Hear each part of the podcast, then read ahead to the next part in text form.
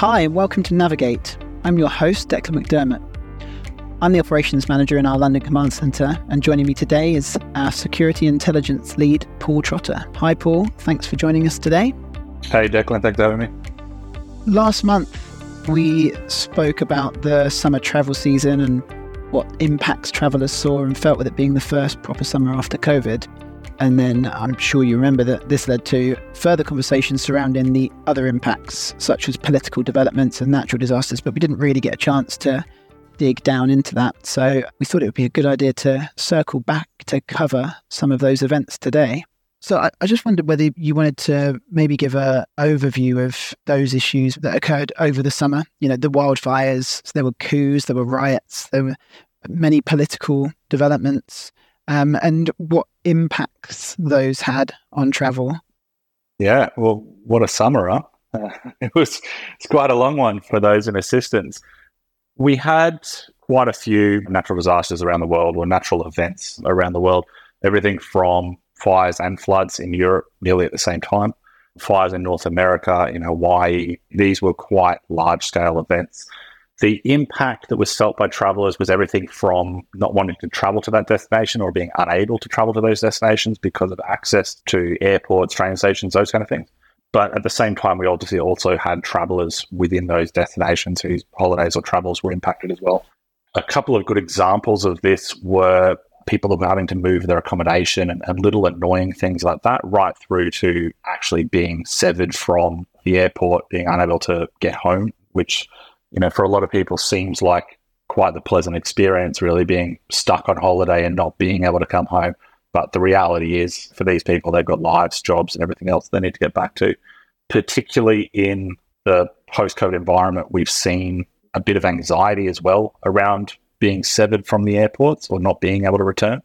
Generally, every time there's something that could impact your ability to move, ability to travel, we get a lot of calls, a lot of requests for assistance, people looking for advice, asking how am I going to get out, what's the best method, and coming up with solutions on their own, as well as seeking advice from the professionals as well. Yeah, it's interesting, isn't it? It's such a tough one to plan for because quite often these, especially I suppose the natural disasters, they're just popping up out of nowhere. How do people like yourself, security intelligence professionals, kind of assess and monitor potential travel disruptors? Maybe not so much like the wildfires because they can be so random, but maybe with regards to political instability. Yeah, so the natural environment stuff really is seasonal to an extent. So we can sort of predict when those kind of things are happening. And much the same way, things like political activity or political unrest can be quite seasonal as well, and in the sense that we know when elections are happening, we know when certain contentious votes are happening, those kind of things. When we look at political unrest, we sort of define it as political unrest, civil unrest, and then societal or issue-motivated unrest. So to quantify those, political unrest is things that are related to protests and those kind of things. Civil unrest is more towards what we saw in France with the protests following the police shooting. And then issue-motivated stuff is very much the climate change and those kind of things that don't really tend to be particularly violent, but they are extremely disruptive, particularly to travel, especially when we're talking about things like climate change. Blocking roads, limiting access to certain facilities and those kind of things is something that we see quite a lot. So when we're looking at how we're going to assess the risk, we naturally look at the kinetic or the physical security risk, but we also look at the disruption as well, and how is that going to impact someone's ability to get in, get out, as well as things like how am I going to access the airport, how am I going to access hospitals, those kind of secondary impacts that people often don't think about.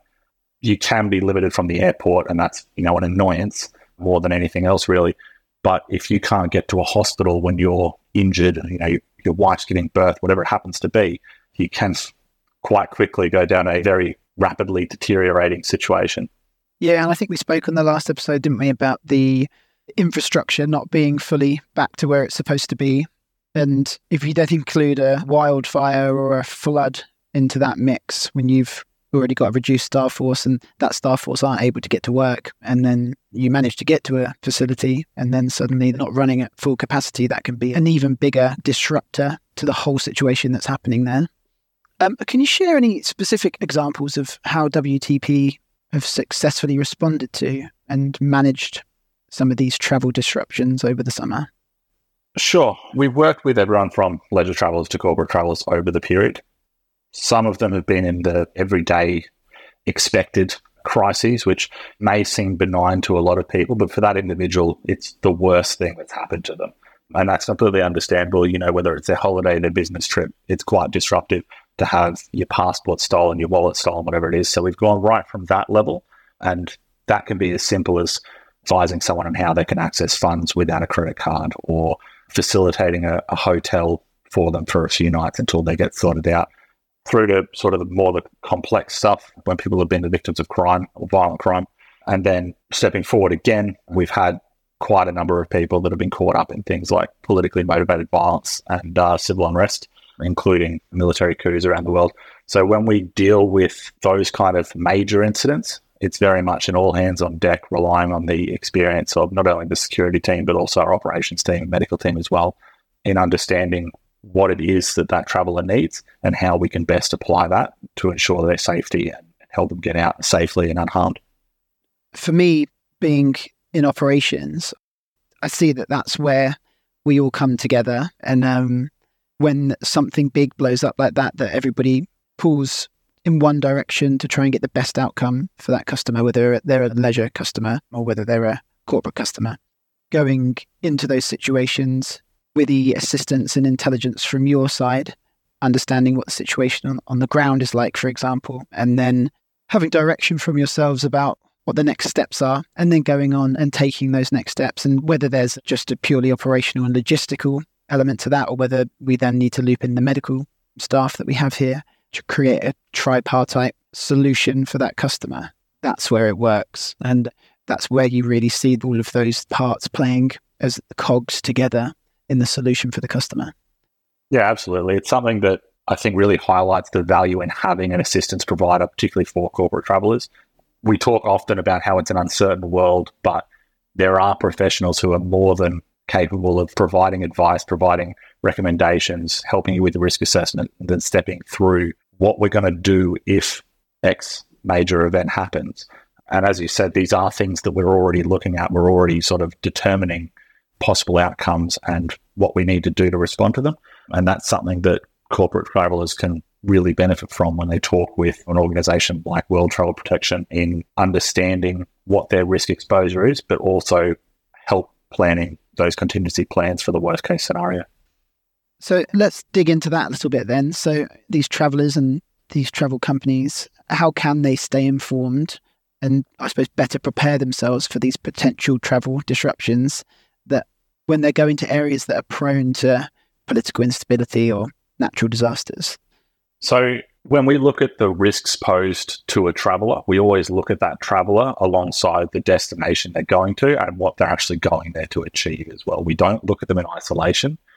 If you consider an eighteen-year-old girl who's never travelled before, faces very different risks to a thirty-five-year-old man who's travelled every month his entire life.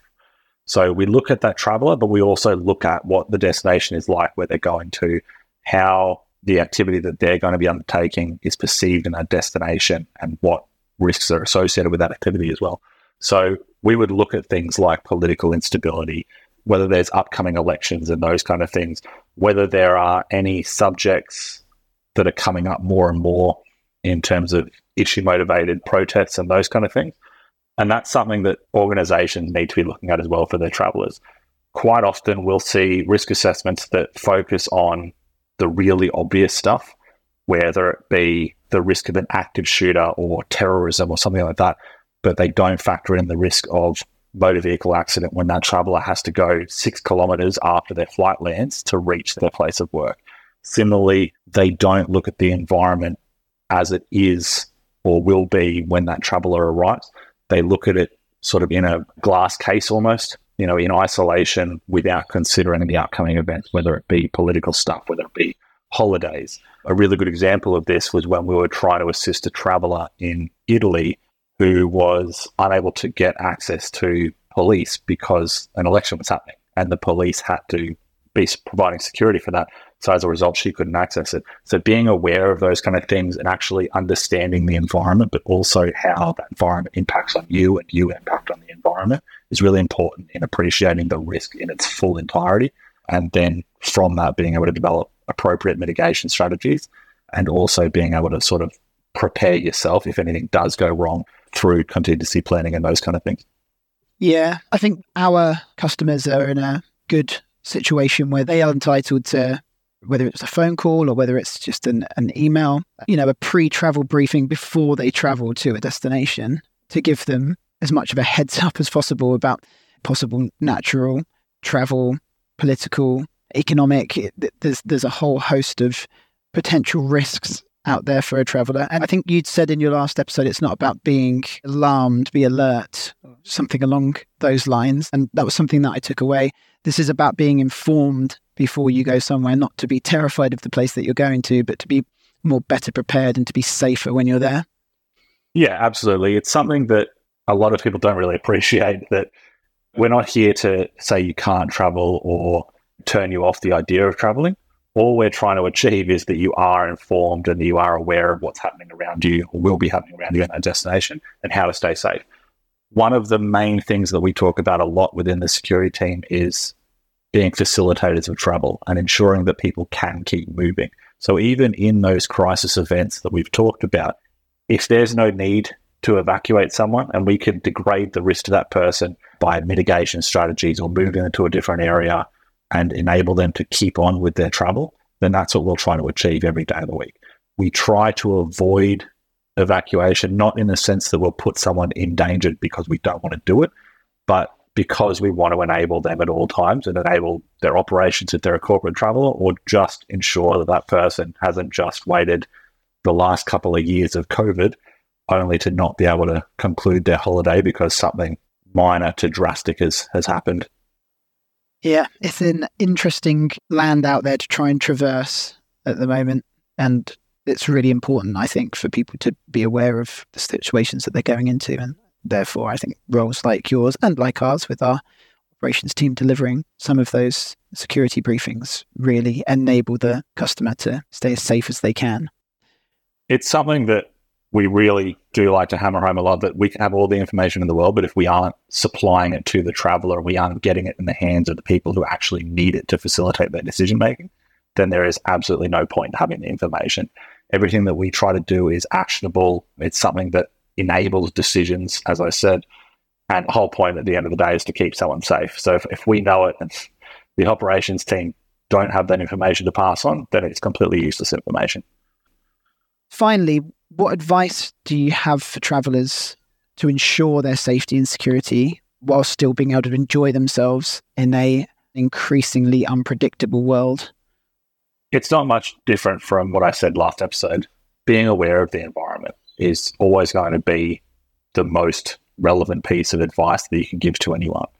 Whether that is understanding the crimes and the common scams like we talked about last time, or whether it's understanding this is typhoon season in the Philippines, or there is an election coming up in Somalia, you know, whatever it happens to be, wherever that travel is going, there's always going to be upcoming events and people need to understand what those events are and how they impact on them.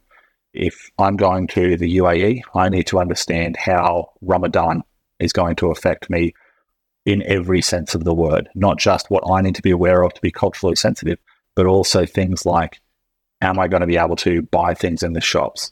Is it okay for me to do certain things in the street? How will that impact my ability to get to a hospital? All of that kind of stuff really does start at understanding the upcoming calendar, what period of the year you're in, the seasons, and those kind of things. And it's something that's just a Google away. It's not information that's particularly secretive or held by some expert. It's something that everybody can access. They just need to start, basically. Yeah, I, I think even though, you know, I've worked in travel assistance for a decent amount of time now, the advice that I've had over these three episodes from Kate and yourself, it certainly made me travel differently. I think I said in my last episode that I'll be using some of your tips on my next trip. Actually, I only went to Norfolk on the east coast of England, so there wasn't too many political situations or natural disasters when I was there.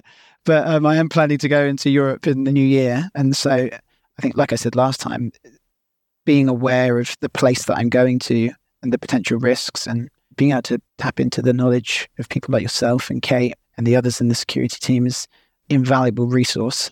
And it's something that I appreciate. And I, and I know that our customers appreciate. I know that there's been advice provided from yourselves to some of our customers out in the world at the moment that has been greatly received. And we've even had mention that the advice that we've provided that's come from your security team has been more useful and more informative than the information that they're actually getting on the ground. So I think that really speaks testament to the type of service that your team can provide to our customers.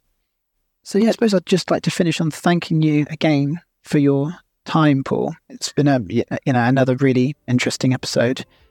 It's been good to take a deeper dive into the summer travel disruptions that we saw, um, but looking at it from a slightly different angle and a, through a different lens. So yeah, thank you for your time. Thanks for having me. Looking for the best travel podcast to inspire your upcoming adventures whilst also helping you travel smarter? Listen to Navigate, the top travel podcast that enhances the way you explore the world, found on our world travel protection dot com site under our Travel Assist Hub. In each episode, our World Travel Protection host speaks with a travel industry expert or experienced everyday traveller to bring you thought-provoking travel insights, experiences and advice, helping empower you to travel the world confidently. Subscribe wherever you listen to podcasts to always catch our latest episode. This is actually the last episode of the year, so I'd like to thank you for all of your help on these podcasts this year, Paul. Thanks for today's episode, and thanks everybody for listening. Goodbye and safe travels.